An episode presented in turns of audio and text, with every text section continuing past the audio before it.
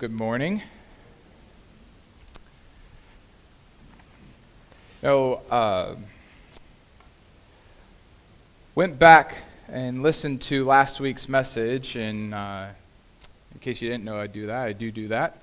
Make sure that uh, I'm not preaching heresy to you or anything like that. Um, and in case you missed last week's episode, you can uh, catch up on our Spotify podcast where every message is recorded, and you can go back and pick those. Uh, if you hit the subscribe, or I, actually, I think it's follow, if you hit the following button, uh, you'll get notified every time the new episode comes up, and it'll keep you up to date that way. Um, and uh, why do I bring that up? The reason I bring that up is I need to clear up an error I made last week. Don't worry, it wasn't scriptural. It was in my introduction. I, I, stated that we traveled back in time last week. And as I went back and listened to that, I realized we only traveled back 1,300 years, which would have put us in like the 700s, you know, or somewhere in that range, which does not put us in the proper timeline. so I either can't do math or I had a typo on my sheet. Either way, what should have been said is we traveled back some 3,300 years, uh, 1375 BC, right? Uh, which would put us in the late Bronze Age. So, getting that out of the way and clearing up my mistakes, let us get started this morning. I have a scenario I'd like to share with you, um, and I'm just kind of making this up, so this is not based on real people. This is just for our uh, making a point this morning, illustration. Let's say I have a friend. His name is Frank. And Frank and I have been friends for a while. Um, I've started to get to know Frank, and, and he's gotten to know me a little bit. And there's one thing that I haven't got to know about Frank that I'm dying to know. So I ask Frank, Hey, Frank, are you afraid of the dark? To which Frank goes, No. My question to you is how am I supposed to know whether or not Frank is telling me the truth? How am I supposed to know that even though I'm trying to get to know him and, and I've asked him a question, that he has responded with the truth? Well, one way is turn the lights out on him. See what happens, right? To which he might go, ah! Right? Which would reveal that he just lied to me, right? This brings up a point that testing reveals what we truly believe, right? Testing reveals what we truly believe. In this scenario, the question that was asked was, Are you afraid of the dark? And he responded with no lights go out, and he screamed, which reveals that he believes he's afraid of the dark. He, he actually is. The test revealed where he and what he truly believes.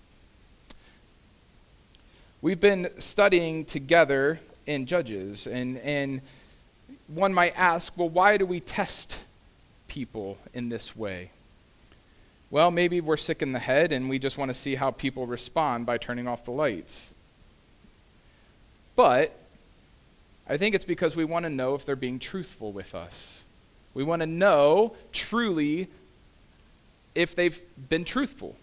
And so we test them. And the same thing is true when we are tested. What we truly believe will be revealed in how we respond. Do our actions, when we're tested, line up with what we say? This morning, we're going to continue our study in Judges. Um, this morning's message is titled Hearts Revealed. Uh, we are going to, uh, it's been three weeks in Judges now, and we are just now finishing the book's introduction to the book of Judges. Uh, so if you've been like hanging on by a thread to get to these heroic stories, you got another week. We're still getting into the introduction of the book. We're going to wrap that up this morning. Uh, so I invite you to have your Bibles open to Judges chapter 2. If you don't have your own Bible, there are some in the chairs scattered around the room. I invite you to have God's Word open um, as we uh, begin our study this morning. And as you have the Lord's word open, let us approach him in prayer and invite him to speak. Heavenly Father, Lord, we come before you with your word. Lord, we've, we have worshiped you in song, we've worshiped you in giving, uh, we've worshiped you through prayer and, and supplication. Lord, now we just invite you into this place to speak to us, Lord. We, we ask that we would be able to continue to worship you in a way that you would transform us through your word.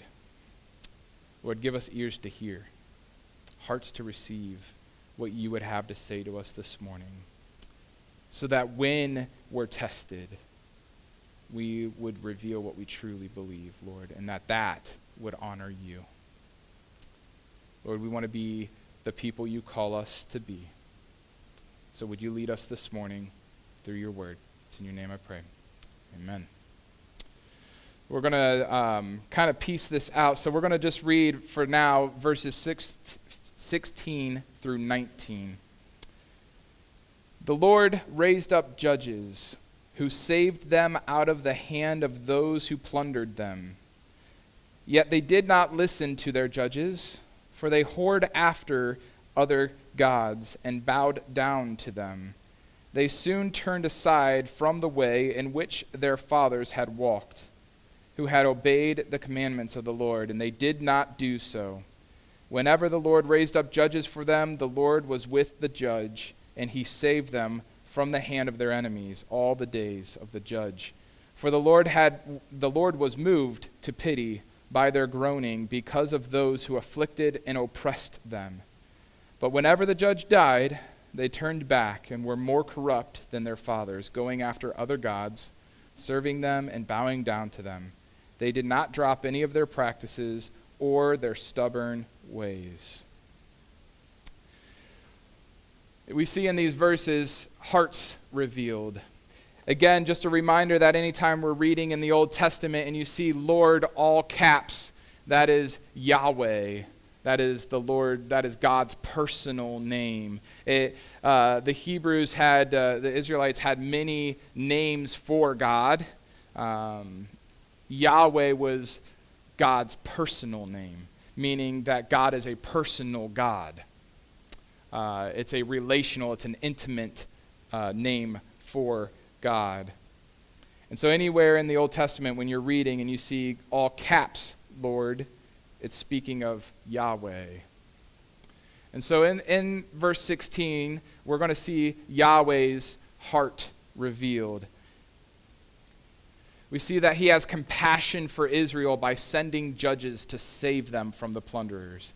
If you were here last week, you, and, and if you backed up, we, we saw that God handed over the Israelites to the Canaanites and, and the, the, the people of the land because they would not obey him by kicking them out. Uh, and they plundered them, right? And, and we, we talked about how plunder isn't really a word we use today. They robbed them, they destroyed them, they, they you know, uh, were evil to them. And so we see here in verse 16 that Yahweh uh, raises up these judges to save them from these very people that he surrendered Israel to.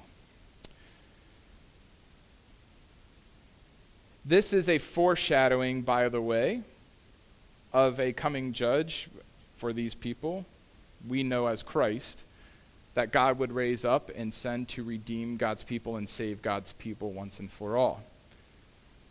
It's always a good reminder that anytime we're reading the Old Testament uh, stories and history, to look for Jesus. Because the Old Testament points forward to Jesus. And so, as we read through our time this morning, I want you to be thinking how does what I'm hearing, how is that perfected in Jesus? Yahweh raises up judges to save them from the plunderers. Then in 17, we see Israel's heart revealed. Says, Yet they did not listen to their judges, for they whored after other gods and bowed down to them. They soon turned aside from the way in which their fathers had walked, who had obeyed the commandments of the Lord, and they did not do so.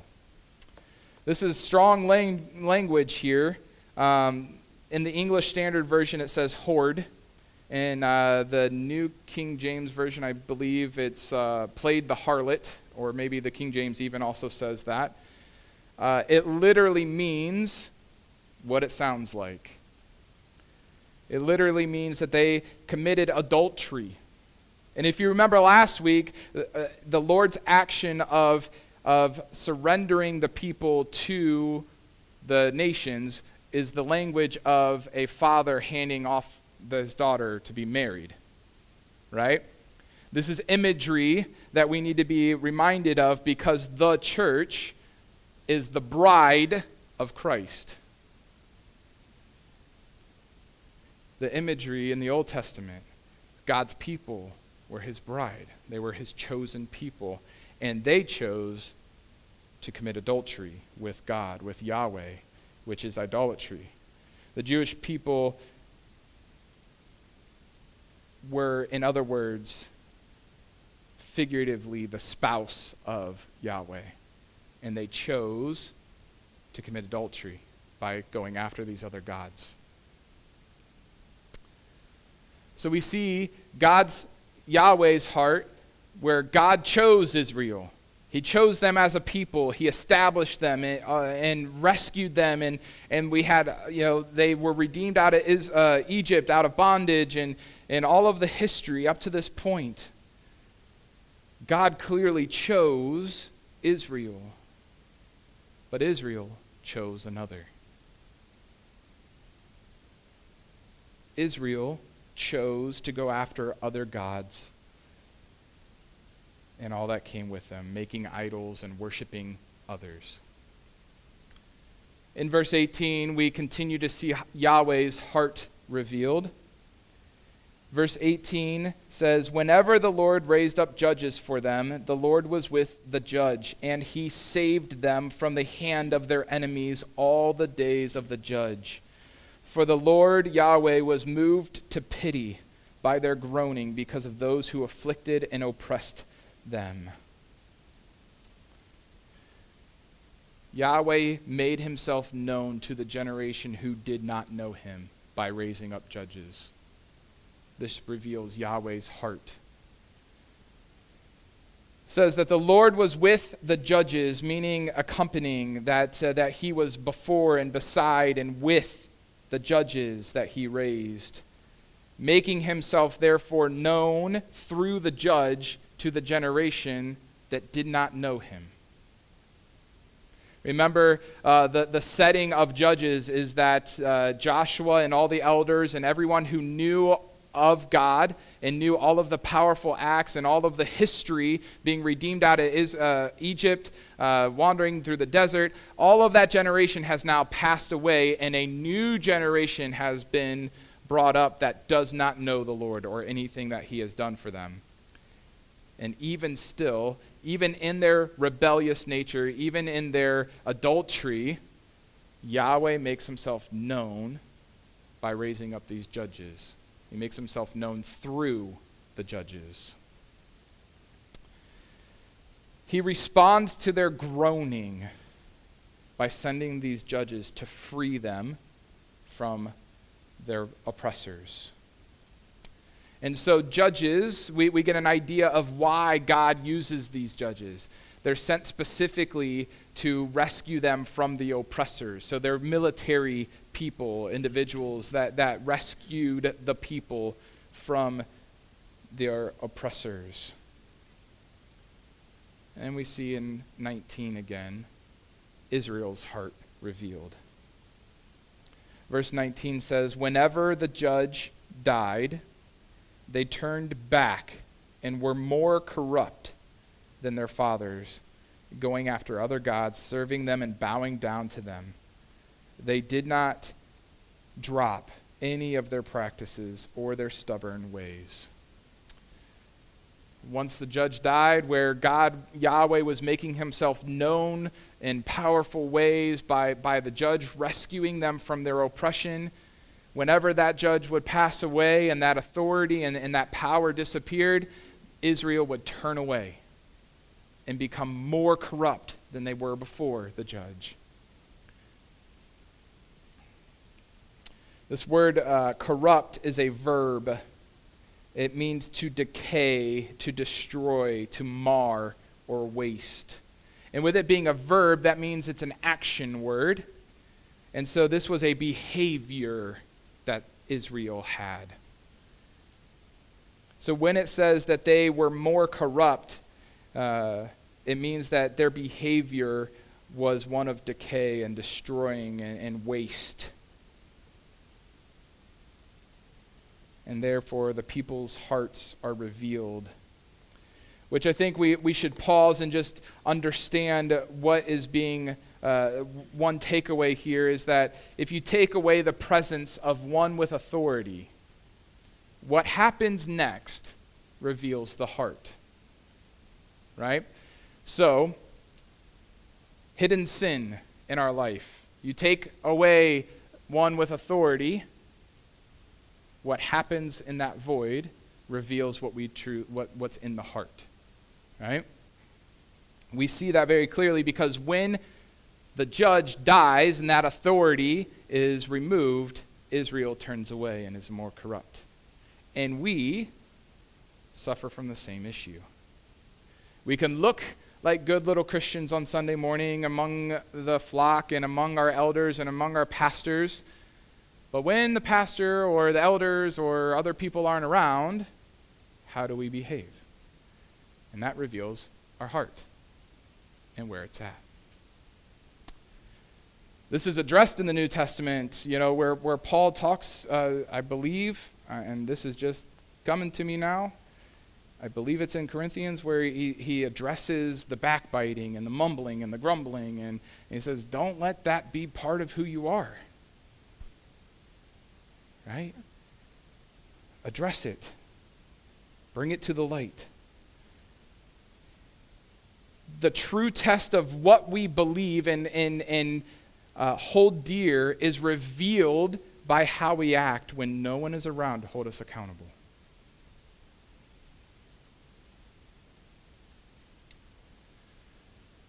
Verses 20 through 23, we see that God allows Israel to have their sinful desires as they pursue the world. It says, verse 20 says, So the Lord was hot. So the anger of the Lord was kindled against Israel. That word kindled literally means hot, uh, to make hot, um, to be kindled. So, so the anger of the Lord was kindled against Israel, and he said, Because this people have transgressed my covenant that I commanded their fathers, and have not obeyed my voice, I will no longer drive them out before drive out before them any of the nations that Joshua left when he died. We see that the Lord was hot with anger, and he says, This people. And this is where translations lose some of the context here. The word people here is the Hebrew word goy, which does mean a nation or a people, but uh, traditionally in Hebrew, it normally is referring to pagan nations. Because there's another Hebrew word that is traditionally used by Hebrew writers for Israel as God's chosen people, and that is the Hebrew word am, with a little apostrophe there. And that's the most common word for Israel as a nation, as God's people, and it's a more intimate word. It is the word that the Hebrew writers would identify as being God's chosen people, chosen nation. And we see here in the book of Judges that the writer uses goy instead.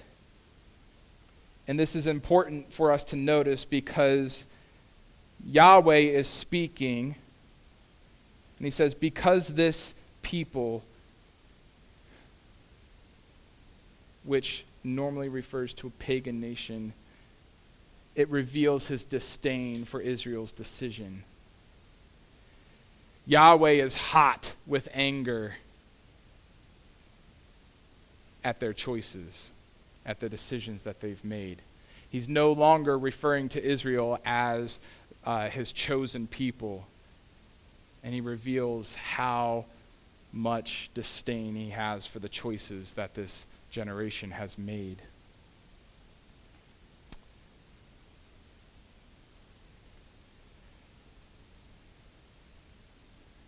In verses and if we continue to read we see that the lord yahweh reveals his intentions for leaving behind the pagan nations. We see that uh, the leaving behind was to test them. To test israel's faithfulness to him says, I will no longer, verse 21, I will no longer drive out before them any of the nations that Joshua left when he died.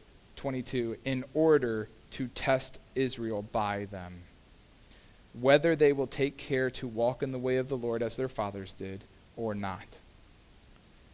Sometimes the Lord tests us to reveal, to refine us, to, to reveal, to bring to light what we truly believe about him. Right? And, and sometimes we don't think that's fair. Sometimes we don't think, you know, one of the most common arguments for non believers on the existence of God is well, if God is real and God is good, then how can so much evil exist in this world? Evil exists in the world because we choose not to follow Yahweh. We choose not to follow God. And He allows us to pursue those things. It's not because He wants us to experience the evil in the world, but He allows us to pursue the world or Himself.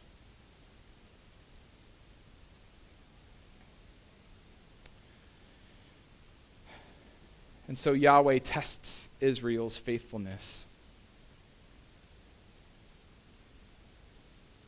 In other words, to reveal their heart. And through this testing, the people's hearts are revealed. And God allows them to pursue their heart's desires. And the reality is, the same thing happens today. If that rings a bell at all, New Testament wise, what might come to mind is Romans 1 verses 18 to 32. This is jumping ahead into the New Testament, uh, where Christ has, has died on the cross, paying the penalty for our sins, was buried, three days later rose again, victorious over the grave, securing uh, salvation for all who would believe in him. And this book, this letter to the Romans is written in the New Testament, the New Covenant, to the church.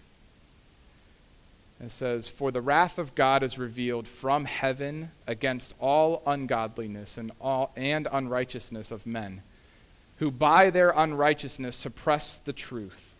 For what can be known about God is plain to them, because God has shown it to them. For his invisible attributes, namely his eternal power and divine nature, have been clearly perceived ever since the creation of the world in the things that have been made, so they are without excuse. For although they knew God, they did not honor him as God or give thanks to him. But they became futile in their thinking, and their foolish hearts were darkened. Claiming to be wise, they became fools and exchanged the glory of the immortal God for images resembling mortal man and birds and animals and creeping things. Therefore, God gave them up in the lusts of their hearts to impurity to the dishonoring of their bodies among themselves because they exchanged the truth about God for a lie and worshiped and served the creature rather than the creator who bless who is blessed forever. Amen. For this reason God gave them up to dishonorable passions for their women exchanged natural relationships for those that are contrary to nature, and the men likewise gave up natural relationships with women and were consumed with passion for one another, men committing shameless acts with men and receiving in themselves the due penalty for their error. And since they did not see fit to acknowledge God, God gave them up to a debased mind to do what ought not to be done. They were filled with all manner of unrighteousness, evil, covetousness, malice. They are full of envy, murder, strife, deceit, and maliciousness. The same issue that we see here with Israel is the same issue we have in our culture today. And God allows it to happen because He desires those who follow Him to choose Him. He gives us the choice, the free will. He does not control us. He does not uh, make little robots that can't make choices. He allows and desires for us to surrender to Him and make the choice of following Him. And it's been that way since the very beginning. And whenever you have a choice, you can choose good, following God, or evil. And therefore, the existence of good and evil in this world.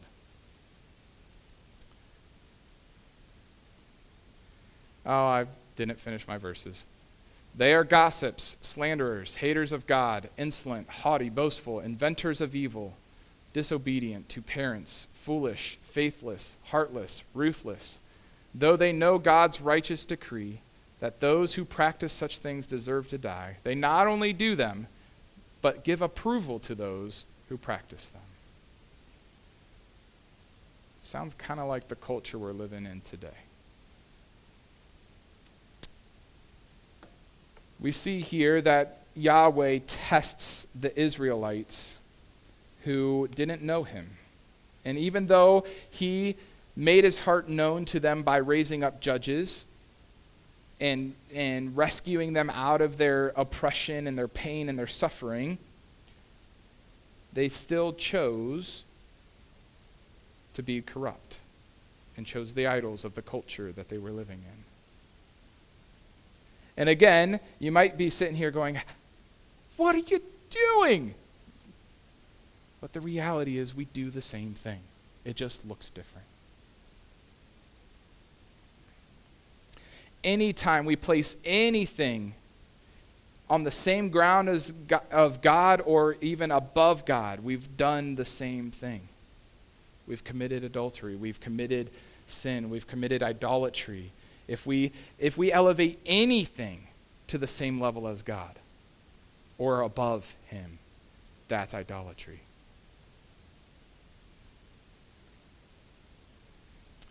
And so, the purpose of the testing, we're now in chapter 3, verses 1 through 4. The purpose of the testing. Now, these are the nations that the Lord left to test Israel by them. That is, all in Israel who had not experienced all the wars in Canaan. It was only in order that the generations of the people of Israel might know war, to teach war to those who had not known it before. These are the nations the five lords of the Philistines, and all the Canaanites, and the Sidonians, and the Hivites, who lived on Mount Lebanon, from Mount Baal Hermon as far as Lebo Hamath.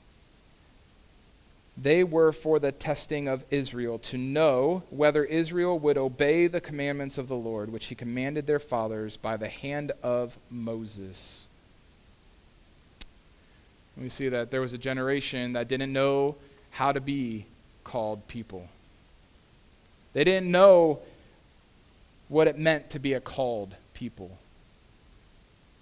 And so Yahweh had to teach them. They had to learn that Yahweh called them to himself with his purpose in mind.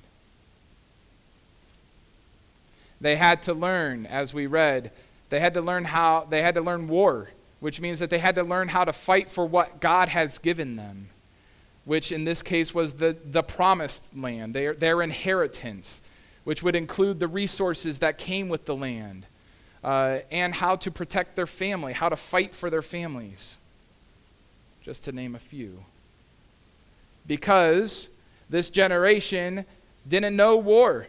They didn't know how to fight for what God had given them and provided for them. Instead, they chose to settle with the people and seek peace at the cost of walking away from Yahweh.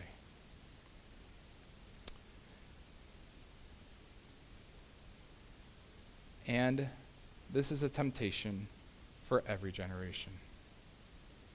The temptation of every generation that has come since is to fit in and be comfortable with the culture around us. And it's a real temptation because it's easier to fit in, it's easier to not stand out, it's easier to be comfortable. And that's what we see Israel doing here in the book of Judges is that they didn't want conflict. They didn't want to fight for what Yahweh was giving them. They wanted to find comfort. And so they walked away from Yahweh and everything that meant and went after these idols, the Baals. Not every enemy comes in the shape of a warrior or an army. And the temptation of every generation is to fit in and be comfortable. And then lastly, verses 5 through 6, we see Israel's apostasy. So the people of Israel lived among the Canaanites, the Hittites, the Amorites, the Perizzites, the Hivites, and the Jebusites. And their daughters they took to themselves for wives, and their own daughters they gave to their sons, and they served their gods. This is what apostasy looks like a full turning away from God. We see here that Israel completely left Yahweh. And this is what apostasy is. They chose the comforts of their new world versus obeying the Lord's command to stick out, to fight, to obey. And instead, they chose the comforts of their new world. They intermarried with the enemy to make peace. Back then, marrying uh, you know, families was, uh, was normally like a, a peace offering, like, hey, let's, let's make this exchange here and we'll be good. And so the Israelites handed their women, their daughters over in marriage and took daughters from the enemy and intermarried with them, which led them to serve their gods. Application time. Jesus says in Luke 9:23, he says to all, "If anyone would come after me, meaning if anyone would follow me, let him deny himself and take up his cross daily and follow me." As followers of Jesus, we too are a called people. Jesus calls us to himself, to follow him. And so, what are we called to? Primarily, we are called to love God and love others. This is the great commandment that Jesus gives us. Well, what does it look like to love God? Well, we love God by worshiping Him. We worship, worship is not just something we do on a Sunday morning, it's a lifestyle. Yes, we gather together on Sunday mornings and we worship Him. We sing praises to His name. We worship Him in our giving. We worship Him in our prayer life. We worship Him in our fellowship, through our fellowship. We, we pray. We spend time with Him in communication, because that's all prayer is, is a conversation with God, which goes both ways, by the way. It's not me just verbally vomiting to God and saying, good time, you know, good time it means we spend time listening too, which takes time and commitment. I mean, how many of us with our spouses would have a really great relationship if we did all of the talking with the other individual and we never spent time listening to them? Maybe that's true for some of you with, the quiet, with, with how quiet we are. I hope not. A, a healthy relationship is a time of talking and a time of listening. And the same is true with God. We need to spend time talking, and we need to spend time listening. That's what prayer is. And that's how we love God.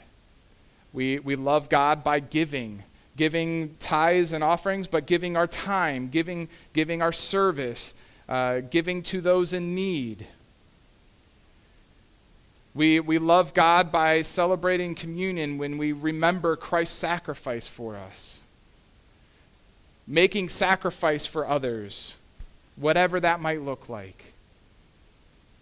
By devoting time with Him in His Word, with other believers, and by study. And, and I'm sure if I took suggestions, there might be some other ways we could love God. So we're, we're called, as followers of Christ, if we are to follow Jesus, we are to love God in these ways. But we're also called to love others. And that's koinonia. That's the Greek word for fellowship, where we share. We, we, we share among each other, we share our needs, we share our, our prayer requests, we, we share our life with others. We participate with one another. We don't just show up and receive and leave for the week. We participate in some way, shape, or form. We care for one another. We make sacrifice for others. Because we're basically saying, I love you more than me. That's loving others. But here's the kicker that means we're supposed to do this with the lost and the saved. Jesus doesn't say, love God and love the church only. doesn't say love God and love believers only. It says love God and love others. Everyone. All of them.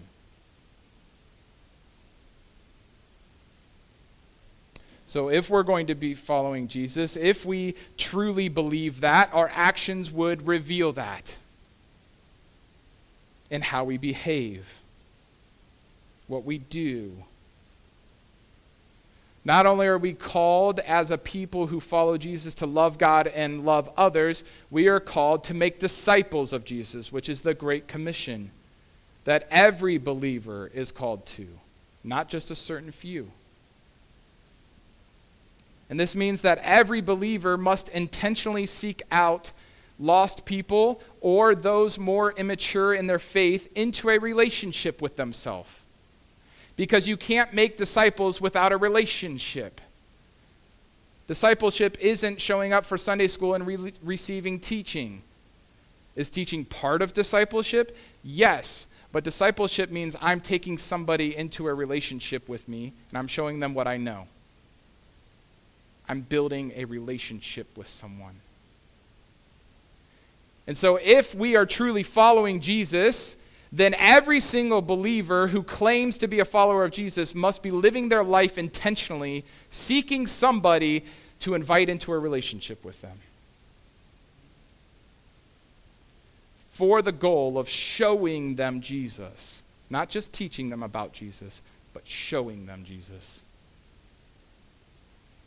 which means each of us need to step out of our comfort zones and rub shoulders with lost people.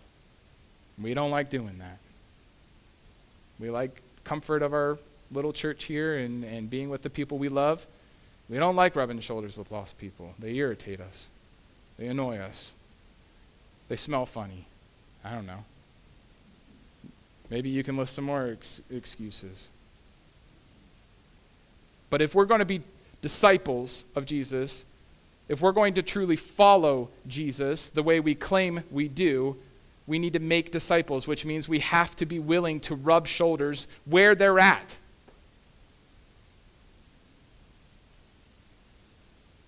Which means we need to each establish relationships with people.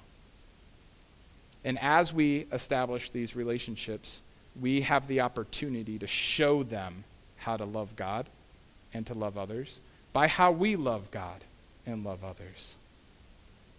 Not only that, we get to teach them and train them and equip them and empower them to make disciples too. This is what it means to be called to follow Jesus. And in the same way that Israel was called by God to follow him, we're called to follow Jesus too.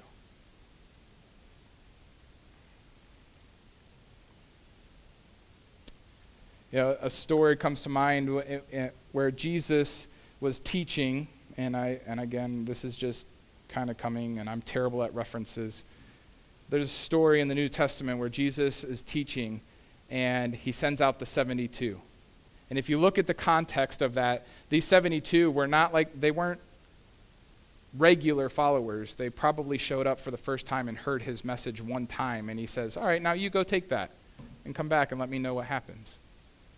Too often, we wait until our believers reach a certain understanding or a certain level before we say, Okay, now you go share.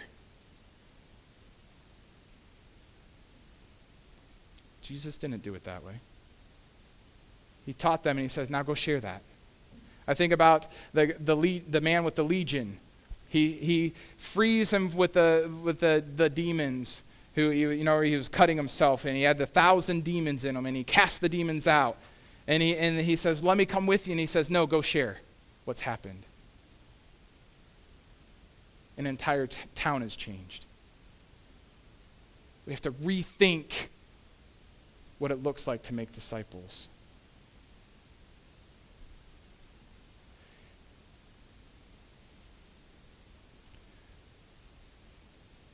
The Apostle James said, I will show you my faith by my works. What we place our trust, belief, faith in will be revealed by how we act or behave. Are we willing to put our money where our mouth is? Because actions come from where, what we believe.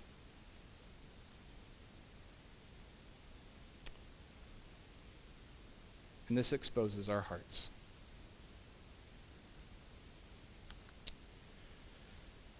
Are we following Jesus like he says to? Where we daily surrender, we, we, we pick up our cross and follow him? Or have we settled in and gotten comfortable? We're going to close in a time of prayer and, and with our closing song. And I don't know where you're at this morning with, with God. I don't know where you're at personally, but maybe something hit you this morning. Maybe the Holy Spirit revealed something to you this morning that you need to surrender. We, we invite you during the last song to just do that, respond to the Holy Spirit in that way. Because I believe God has plans for His church. That includes us. But I also believe he wants his church to be in a place where there's nothing else that matters but Jesus. And so let's pray, and I'm going to have Amy come up, and we'll, we'll close in this, in this closing song. Lord, we thank you for your word. We thank you that even though this is 33 year, 3,300 years ago, that all of Scripture is profitable for teaching, for rebuking, for reproof, for training in righteousness. Lord, we desire to be a people who love you and love others and who are willing to go and make disciples. Lord, some of us have settled into comfort zone. If we're going to follow you, Lord, we need to be willing to get out of that comfort zone. But Lord, only you can only you can change a heart to do that. So Lord, we come before you and ask that you would do what only you can do. Lord, I pray that in our closing song here, Lord, that you would speak to hearts, that you would reveal places in our souls that we've maybe settled in, that we need to surrender and repent and, and, and get back on mission with you. Lord, because that's what you desire. So, Lord, continue to do your work. Continue to do what only you can do. It's in Jesus' name I pray. Amen.